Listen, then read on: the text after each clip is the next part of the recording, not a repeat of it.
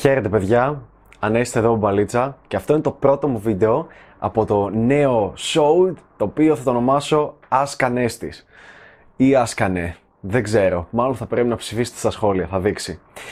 Και το πρώτο βίντεο που θα κάνω, θα παίρνω τα θέματα από το Instagram, εκεί με ρωτάτε, θα το βάλω να φαίνεται έτσι στο edit η ερώτηση γιατί μην νομίζετε ότι είναι στημένο.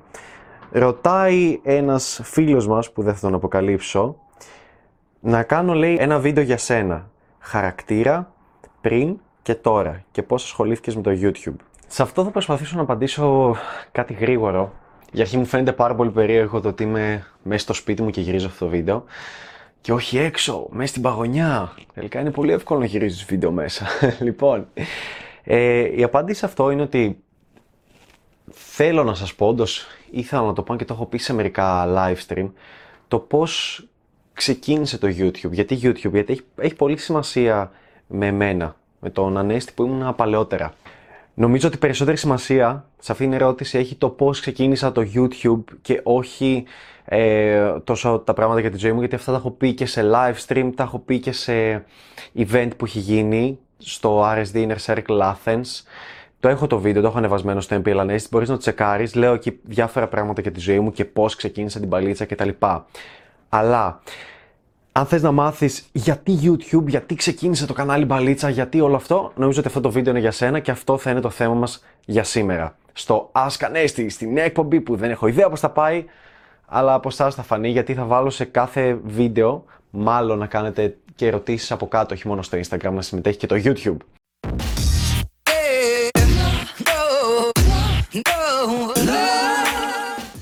Για αρχή, δεν είχα ιδέα για την έννοια της μπαλίτσας, δεν είχα ιδέα για την έννοια του pick-up, για την έννοια της πουακοινότητας, ούτε για το mystery, ούτε για τους RSD, ούτε για το The Game, ούτε για τίποτα. Είχα ξεκινήσει να ασχολούμαι μόνος μου, αυτό το έχω ξαναπεί, επειδή είχα πιάσει πάτο. Είχα χωρίσει με μια κοπέλα την οποία, εντάξει, τη λάτρευα, όπως λένε όλες οι σχέσεις τους, εγώ τις λάτρευα τις κοπέλες μου κτλ. Θεωρώ ότι είμαι μια πολύ σκατένια μορφή του εαυτού μου και ίσως δεν θα μάθω ποτέ τελικά και αυτή η κοπέλα τι μορφή του εαυτού της ήταν, γιατί δεν έδινε και ποτέ αφορμή για κάτι παραπάνω, ξέρεις, να ζηλέψει κτλ. Αλλά αυτό δεν είναι ένα βίντεο για την κοπέλα μου και τότε και πώς χώρισα. Είναι ένα βίντεο για την Μπαλίτσα. Οπότε τι έγινε, χωρίζω και δεν είχα ιδέα πώς χώρισα, δεν είχα ιδέα πώς τα κατάφερα και χώρισα, γιατί εγώ το ήθελα. Ξέρω ότι όλοι έτσι λένε, αλλά όντως εγώ το ήθελα γιατί έλεγα μαλάκα, αυτή δεν είναι η ζωή σου, δεν είναι δυνατόν να κάνεις αυτά τα πράγματα όλη στη ζωή, τη φοιτητική ζωή, δεν ένιωθα καμιά ελευθερία. Το έχω ψάξει, το έχω αναζητήσει πολύ και αυτό ήταν το πρόβλημα που είχα σε κάθε μου σχέση, ότι δεν ένιωθα ελεύθερος, δεν ένιωθα ο εαυτός μου μετά από 6-7 μήνες. Και ξεκίνησα να παίζω μόνος μου. Ξεκίνησα να βγαίνω έξω, να μιλάω σε κόσμο, να φλερτάρω με κοπέλες. Ξέρεις, όχι αυτό που κάνω τώρα, καμία σχέση. Θεωρούσα ότι φλέρταρα εκείνο το βράδυ και ότι άξιζε η βραδιά. Αν πήγαινα σε ένα μαγαζί και κοιτούσα την κοπέλα και έλεγα τώρα θα βρω το θάρρος και να πάω και τελικά πήγαινα και μιλούσα και ή έτρωγα άκυρο ή όχι, αυτό το θεωρούσα ήταν όλη μου η σούπερ βραδιά, ότι άξιζε.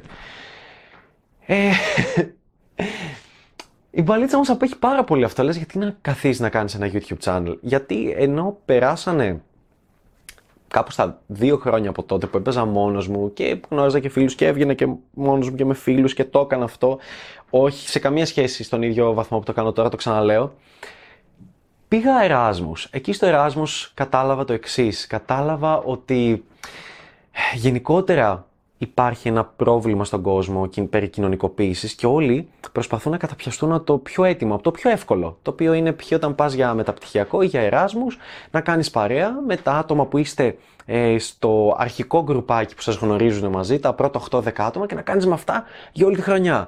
Για μένα αυτό φάνταζε και φαντάζει απέσιο και προφανώς δεν το έκανα. Έλα όμως που εγώ είμαι σε μια περιοχή που ο κόσμος διάβαζε πάρα πολύ, στην Ολλανδία, στο Ένσκεντε, και δεν είχε τον ελεύθερο χρόνο για τα πάρτι και τα κόλπα και τα γούστα. Θα μου πεις βέβαια, ναι, όσο έπαιρνες το τρένο και να πήγαινες σε Ολλανδία 2 ώρες και 20 λεπτά στο Άμστερνταμ για να παρτάρεις. Ναι, τώρα θα το έκανα, full. Τότε δεν είχα το μυαλό, δεν ήξερα καν τι είναι η μπαλίτσα, το game, δεν είχα καν ιδέα του τι θα κάνω. Και καθώς τελείωσε το Εράσμους, και ενώ έλεγα πω τι κολομέρος ήταν αυτός στο οποίο έμενα και ο κόσμος δεν έβγαινε έξω να παρτάρει και όλο διάβαζε, κάθισα και έψαξα και λέω, ρε γαμό, how to go out alone. Και εκεί ήταν που βγήκε ένας τυπάς, ο Σάμι, είναι νομίζω λίγο από Συρία, λίγο από Κύπρο, μιλάει και ελληνικά, Σάμι Μόα. Άμα ψάξεις Ministry of Attraction θα βρεις το κανάλι του, νομίζω πρέπει να έχει αυτή τη στιγμή πάνω 50.000, 60-70.000 followers, subscribers αν δεν κάνω λάθος. Το πάει πολύ καλά, το τρέχει σαν επιχείρηση, μπράβο του, μπράβο Σάμι. Να πω ότι αυτός ήταν η έμπνευσή μου για να ξεκινήσω και να παρακολουθώ κάποια βίντεο και να βλέπω ότι υπάρχει αυτό το πράγμα και όντως βοηθάει. Γιατί λέει πώς να βγεις μόνος έξω, πώς να κάνεις το ένα, πώς να κάνεις το άλλο. Το έκανα ελάχιστα, όχι πολύ, γιατί δεν είχα βουτήξει ακόμα στα βαθιά με την έννοια της μπαλίτσας. Και το πιο αστείο είναι ότι ενώ έβλεπα κάποια του βίντεο, έλεγα εσύ, αυτά τα πιστεύω κι εγώ. Αυτά τα έχω ανακαλύψει κι εγώ, μόνος μου. Και το λέγαμε μπαλίτσα τότε, γιατί είχαμε ένα φίλο με το Χρήστο που έλεγε μπαλίτσα. Το λέγανε για κάποιο λόγο σε μια κοινότητα μπαλίτσα και έτσι το πήραμε κι εμείς και το λέγαμε όλοι μπαλίτσα. Και γενικά ήταν πολύ της μόδας να λέμε παίζεις μπαλίτσα. Μέχρι που γύρισα το Erasmus και πήγαμε, το θυμάμαι με το Χρήστο, σε ένα startup weekend, ξέρω εγώ, τέτοια πράγματα για entrepreneurs. Μας άρεσαν αυτά τα startupιλίκια πάρα πολύ, γιατί είχε πάλι έτσι παρουσιάσεις, ιδέες κτλ. Και καθόμασταν με τον Χρήστο, να πω την αλήθεια περισσότερο για το καβλάντισμα πήγαμε, όπως και όλοι βασικά. Και πήγαμε εκεί πέρα και ακούμε τις ιδέες των άλλων, το pitching, και δεν μας ενδιέφερε τίποτα. Δηλαδή ήταν όλα τα κλασικά, τυπικά, θα κάνουμε μια πλατφόρμα που θα έχει αυτό, θα κάνουμε μια εφαρμογή που θα κάνει εκείνο. Ήταν όλα τυπικά χιλιεπομένα και επειδή είχα πάει ήδη και σε Startup Weekend της Ουτρέχτης, αυτό μου φάνηκε πολύ αστείο. Και λέω, Χρήστο, ας κάνουμε εμείς μια ιδέα, ας κάνουμε μεταξύ μας κάτι, ας πούμε κάτι. Και λέω, τι να κάνουμε, λέω, αυτό που ζούμε τελευταία, αυτό να βγαίνουμε, να παίζουμε μπαλίτσα, πώς να το ονομάσουμε, αυτό το ονομάσουμε μπαλίτσα. Και έχω και την παρουσίαση, θέλω πολύ έτσι να πέσει εδώ, να το βρω το υλικό και να πέσει, να δείτε την πρώτη μας παρουσίαση του brand μπαλίτσα. Ήταν πολύ αστεία, είχε πάει υπέροχα.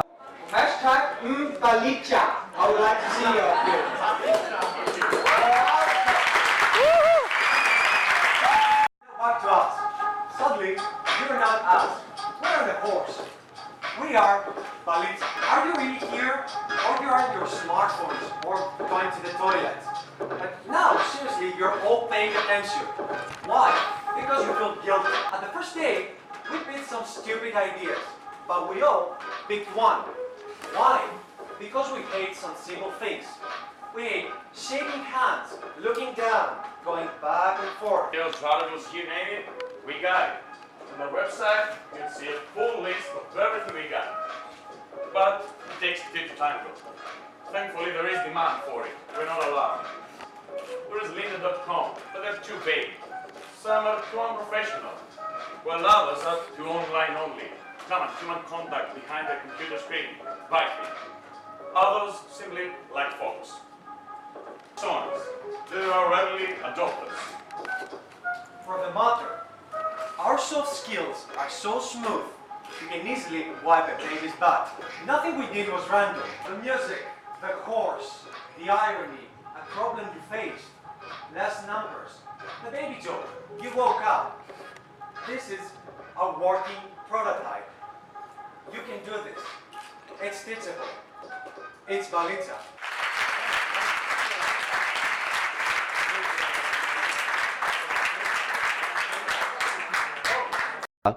Αλλά δεν είχαμε να πουλήσουμε κάτι, γιατί όταν μας είπαν οι κριτές καλό και ποιοι το κάνετε αυτό, έχετε κάνα πτυχίο, έχετε κάνα μεταπτυχιακό, σε αυτά μας τι λένε, αυτό το πράγμα μαθαίνετε, ξεκινάει από το μηδέν, χτίζεις κοινό κτλ, αλλά κανείς δεν θα έλεγε ναι τέλεια ιδέα, κάντε το. Ούτε mainstream είναι, ούτε θα το πίστευε κανείς και ας κάναμε μια παρουσίαση που να τάσκησε όλα. Έτσι ξεκίνησε η μπαλίτσα. Και από τότε βάλαμε στόχο, λέμε σε 2-3 μήνες θα γυρίσουμε το πρώτο βίντεο και θα ξεκινήσουμε κανάλι μπαλίτσα. Και θυμάμαι είχα μια μικρή καμερούλα, κάτσε να τη δείξω. Είναι αυτή εδώ, μια μικρή καμερούλα GitHub, είχε τύχει να έχω εγώ. Και ένα μικρό τρυποδάκι το οποίο το στηρίζαμε σε τρία κεριά για να γίνεται πιο ψηλό. Αυτό ήταν ακόμα πιο αστείο. Και... ναι, ξεκίνησε έτσι το πρώτο βίντεο. Γιατί τότε, λίγο πριν πάμε σε αυτό το διαγωνισμό, εγώ είχα δει αρκετά βίντεο από το Sami Moa. Δεν είχα ανακαλύψει ακόμα RSD, δεν είχα ιδέα. Μετά τα ανακάλυψα και το The Game και όλα αυτά. Αλλά έβλεπα ρε παιδί μου τι γίνεται από αυτούς και λέω θα βγω κι εγώ έτσι και θα κάνω βίντεο. Πού να ξέρω όμως ότι είναι πάρα πολύ δύσκολο και δεν είχα καμία επαφή με την κάμερα, με τον κόσμο, με το μη με ενδιαφέρει, κοινωνική πίεση, τι θα πούν για μένα. Οπότε καταλήξαμε να έχουμε ένα βίντεο, είναι το πρώτο βίντεο για το Friend Zone στο κανάλι Μπαλίτσα και είναι τόσο αστείο γιατί είχα και χαρτί μαζί μου για το τι να πω, που επειδή ήταν ένα εύκολο θέμα, ήταν σχετικά με το friendzone, δεν κόλλησα τόσο και έλεγα όντως πράγματα από το μυαλό μου, οπότε είχε καλό flow, αλλά μας πήρε τόση ώρα το edit και να κάνουμε τα κοψίματα, το οποίο edit δεν το έκανα εγώ, το έκανε μόνο ο Χρήστος στην αρχή. Δηλαδή ήταν τραγικό, αλλά είχε πλάκα. Το θυμάμαι ότι στο πρώτο βίντεο είχε τόση πλάκα, γέλασα τόσο πολύ, περάσαμε τόσο ωραία. Ο Χρήστος ήταν πολύ καλύτερος, αν δεις το πρώτο βίντεο του Χρήστου είναι άψογο και το έκανε περισσότερο edit, αλλά είναι και πιο ποζεράς και μιλάει πολύ καλύτερα στην κάμερα. Και ήταν το έναυσμά μου να πω όχι, θα τον ξεπεράσω και πιστεύω ότι το κατάφερα σε μερικά πράγματα στην ομιλία. Έχει τρομερό flow και τρομερή ποζεριά στο να κοιτάει την κάμερα και ήταν... Το λέω, το έχω ξαναπεί και το ξέρετε κι εσείς, ήταν το έναυσμά μου για να πω μπορώ καλύτερα, θα πάω καλύτερα. Έτσι ξεκίνησε, τίποτα φαντασμαγορικό, το κανάλι Μπαλίτσα και πρακτικά βγαίναμε και λέγαμε συμβουλές, λέγαμε αυτά που ζούσαμε. Μετά όμως παρατηρήσω ότι δεν είναι τόσο απλό, μ' άλλαξε πολύ μπορώ να πω το κανάλι, το Μπαλίτσα αυτό καθ' αυτό, γιατί βλέπεις ότι, εγώ ας πούμε βλέπω ότι πρέπει να βγαίνω περισσότερο, πρέπει να κάνουμε βίντεο, χρειάζεται να υπάρχει μία ροή βίντεο συνεχόμενα. Πρέπει να βγεις και στα social media, να διαφημιστείς, να έχεις Instagram το οποίο θα δίνεις value και όχι μόνο θα αποστάρεις quotes και ωραία πράγματα. Όσα κανάλια βλέπετε απλά να αποστάρουν quotes και τέτοια είναι είτε με πληρωμένους followers είτε επειδή έχουν πληρώσει για διαφημίσεις για να έχουν subscribers, τίποτα άλλο. Ειλικρινά, όποιος πιστεύει ότι μπορεί να μεγαλώσει ένα κοινό δίχως να δίνει αξία, καλή τύχη. Αλήθεια, καλή τύχη. Οπότε το YouTube έτσι εξελίχθηκε και με αυτά και με εκείνα είχαμε κάποια βιντεάκια. Θυμάμαι εκείνο βρισκόμασταν ας πούμε μια φορά την εβδομάδα, στις 2 εβδομάδες και γυρνούσαμε κάποια βίντεο το καλοκαίρι. Είχε πλάκα και χαβαλέ, αλλά καμία σχέση με αυτό που είναι σήμερα και το λέω γιατί, θέλω να το ξέρετε αυτό, γιατί η τριβή μου με το YouTube πρακτικά αυτά τα σχεδόν 2 χρόνια θα έλεγα ότι είναι η εξής. Όταν ξεκινάς από την αρχή, μην έχεις στο νου σου θα κάνω το τέλειο βίντεο, μην έχεις στο νου σου θα κάνω το τέλειο κείμενο. Το λέω, δηλαδή ένα κινητό υπόθεση είναι. Ξεκινάς με ένα κινητό, μην επενδύσεις, να επενδύσεις σε κάμερα, μην πάρεις εξοπλισμό. Πάρε ένα κινητό που να έχει καλή κάμερα, δηλαδή το Huawei, το P-Lite, πώς λέγεται τέλος πάντων, το πουλήσεις στο Black Friday με 200 ευρώ. Το πλαίσιο, δεν κάνω λάθος. Πάρε ένα τέτοιο κινητό, ένα χαζό ηλίθιο τρυποδάκι από τα Jumbo που δίνει με 10 ευρώ ένα σετάκι και στήστο και εξηγεί να μιλάς. Μην πάρεις καν μικρόφωνο. Μετά από 5-6 βίντεο πάρε και ένα λαβαλιέρ μικρόφωνο όπως αυτό με 10-15-20 ευρώ για να ακούγεται καλύτερη φωνή σου. Τίποτε άλλο. Το βίντεο που έχει τα περισσότερα views στο κανάλι Μπαλίτσα είναι το βίντεο που μιλάω για τα SMS και γυριστεί με τη μικρή κάμερα. Ήμουν όπως να είναι, οι λήψεις είναι ό,τι να είναι. Ο ήχος είναι με ακουστικά του iPhone, του 5S, ξέρω που είχα, αυτό. Και έχει 15.000 views. Συνεπώς το πρώτο πράγμα που πρέπει να κάνεις στο YouTube, και αυτό θέλω πολύ να σας το πω, μιας που έχει άλλη έννοια αυτή η εκπομπή να μάθετε και κάποια πράγματα και για εμένα και για τη ζωή μου, ότι όταν ξεκινάς κάτι ξεκίνα και απέτυχε. Είτε θεωρείται website, είτε είναι να ξεκινήσεις κάποιες πωλήσεις στο eBay, είτε να κάνεις μια επιχείρηση, οτιδήποτε, αν έχεις μια ιδέα, ξεκίνα και σιγά σιγά τη βελτιώνεις, σιγά σιγά χτίζεις πάνω σε αυτήν. Γιατί μπορείς το κάτω-κάτω να μην το αγαπάς. Μπορεί να μην το γουστάρεις αυτό που κάνεις. Άρα για μένα αυτό ήταν το ωραίο με το YouTube. Το YouTube μου έχει δείξει ότι για αρχή δεν είναι εύκολο να κάνεις YouTube. Δεύτερον, πρέπει να είναι full time για να πηγαίνει καλά. Τρίτον, μου έδειξε ότι δεν υπάρχει αυτό το fake it till you make it. Είναι ο πρώτος νούμερο 1 λόγος που αποτυγχάνουν όχι μόνο κανάλια αλλά και life coach, dating advice κτλ. Ότι δεν μπορεί να κάθομαι σπίτι και να ξύνω τα χέρια μου και να σας λέω τι έπιανε πριν χρόνια και να το πλασάρω και να το μαρκετάρω ωραία. Ναι, μπορώ να το κάνω, δεν είναι αληθινό όμως. Άρα δεν μπορείς να το κάνεις σαν επιχείρηση, να ψεύδεσαι, αλλά δεν βγαίνει αυτή η γαμημένη όρεξη, αυτό το πάθος για να βγω έξω, να μάθω, να παίξω μπαλίτσα, να σας πω τι ανακάλυψα, να βελτιωθώ, να διαβάζω βιβλία. Δεν βγαίνει αυτό το πάθος του YouTube. Αυτό είναι για μένα που κατάλαβα το νούμερο 1 και ισχύει για όλα τα πράγματα στη ζωή. Ότι αν δεν είσαι αληθινός, δεν μπορεί να συνεχιστεί με συνέπεια αυτό το πράγμα και είναι σίγουρο ότι θα σβήσει. Είναι υπέροχο. Επίσης, το YouTube για μένα έδωσε πάρα πολύ skill στο να μπορώ να μιλάω σε κάμερα, να μπορώ να μιλάω σε κόσμο, με τα σεμινάρια τα οποία κάνουμε. Σίγουρα σε αυτό βοηθάει και η μπαλίτσα άπειρα. Αλλά σίγουρα το YouTube μου έχει δώσει skill τα οποία δεν περίμενα ότι έχω και το μεγαλύτερο πράγμα που μου έδωσε είναι να μάθω να χειρίζομαι σωστά τα social media ώστε να δημιουργείς και attention αλλά και να δίνεις αξία και να μπορείς αυτή να ξέρεις να μεταφράσεις ότι κάνω ένα σεμινάριο, κάνω ένα product, πουλάω κάτι, οτιδήποτε. Έχει πολύ μεγάλη σημασία. Στην αρχή νόμιζα ότι Instagram. Σιγά τι είναι το Instagram. Παίρνω το κινητό μου, ανεβάζω μια φωτογραφία και για κάποιο λόγο θα έρθει κόσμος. Κάνω μερικά follow και θα με δούνε. Όχι. Πρέπει να είσαι και σε αυτό. Αγαπώ πάρα πολύ τον Gary V. Ότι έχει δίκιο σε αυτό που λέει. Ότι κάθε post πρέπει να ανεβάζεις, πρέπει να λες όχι τι θα δώσει αυτό σε μένα, αλλά πόσο αξία δίνω εγώ στον κόσμο, στο κοινό το οποίο έχω, για να συνεχίζεις να μεγαλώνεις κοινό. Γιατί κάποιοι θα με κοροϊδέψετε και θα πεις: «Ω, το έχεις μικρό κοινό, δεν είναι πολύ μεγάλο». Ναι, κάνε ένα YouTube channel για να μιλάς για κάτι το οποίο δεν είναι mainstream, δεν είναι νιάου-νιάου, δεν είναι γούτσι, που δεν θα το χαρούν όλοι. Και μάζεψε 500 subscribers, 1000 και κάνει και σεμινάριο, φέρει κόσμο σε αυτό. Και ξεκίνα και ένα Instagram κανάλι στο οποίο να έχεις, να έχεις engagement, να έχεις κόσμο, να έχεις τέτοια πράγματα, να σου στέλνει κόσμος μηνύματα. Κάντο και θα δεις πόσο δύσκολο είναι. Αυτό που ανακάλυψα λοιπόν ότι το YouTube για μένα είναι τρόπο ζωής, είναι lifestyle, τίποτα άλλο. Επίσης ένα άλλο πράγμα στο οποίο με βοήθησε πάρα πολύ είναι να μπορώ να αφήνω εύκολα πράγματα από τη ζωή μου, δηλαδή να αντιμετωπίζω πολύ εύκολα τους haters, να μην δίνω σημασία στο τι θα πει ο κόσμος για μένα, να έχω να πω την άποψή μου σε κάτι, να την τεκμηριώσω καλύτερα και να είμαι στο στυλ εγώ αυτό πιστεύω. Από εκεί και πέρα δεν με ενδιαφέρει αν έχετε κάποια διαφορετική άποψη. Εγώ αυτό πιστεύω. Δηλαδή σου δίνει μια αίσθηση να μπορείς να πεις πιο εύκολα την άποψή σου και να αισθάνεσαι λίγο πιο ήρεμος. Ξέρεις, καμιά φορά όταν λες πράγματα για τον εαυτό σου, πράγματα που σε πονάνε, προβληματισμούς σου, κάτι που σε πιέζει το κεφάλι, σε κάνει να νιώθεις λίγο πιο ήρεμος. Σας το λέω, κάντε το, βγάλτε ένα story, ένα οτιδήποτε και βγάλτε το online. Σε κάνει να νιώθεις πολύ καλύτερα και πιο χαλαρός και πιο ήρεμος όταν το μοιράζεις αυτό με άλλους ανθρώπους. Έχει πολύ σημασία.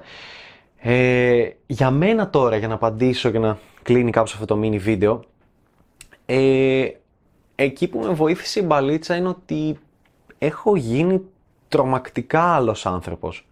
Καμία σχέση με αυτό που ήμουν και το λέω διαρκώς, δηλαδή όσο πιο συχνά βγαίνω, δηλαδή αν βγαίνω 5 φορές την εβδομάδα, μετά από 2 μήνες νιώθω άλλος άνθρωπος. Νιώθω ότι ήμουν πολύ νουμπάς πριν 2 μήνες. Και όχι μόνο στα skills της μπαλίτσας, σαν άτομο.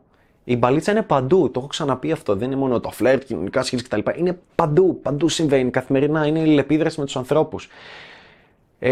Είναι το mindset. Κάποια πράγματα που έχεις στο μυαλό σου. Τι είναι σωστό, τι είναι λάθος, τι σε κάνει να νιώσεις ευτυχισμένος, τι όχι, γιατί είναι περίεργα κάποια άλλα πράγματα με τη σχέση σου. Είναι πολύ σημαντικά όλα αυτά. Δηλαδή, ένας χωρισμός που 4 χρόνια πριν ή 5 χρόνια πριν θα με έριχνε στον πάτο, τώρα το μεταφράζω ως «OK, 2 μέρες παραπάνω και μπαλίτσα». «OK, ανοίγει μια θέση για μια ακόμα καλύτερη κοπέλα» ή «OK, ανοίγει χρόνος για να κυνηγήσω περισσότερο το business κομμάτι» ή «ένα personal development σε μένα, να διαβάσω βιβλία, να κάνω πράγματα που μου αρέσουν». Ακούγεται εύκολο, δεν είναι. Αλήθεια, νιώθω άλλος άνθρωπος. Δεν μπορώ καν να καταλάβω πώς ήμουν. Τόσο μεγάλη μου φαίνεται η βελτίωση και πολλές φορές τρομάζω.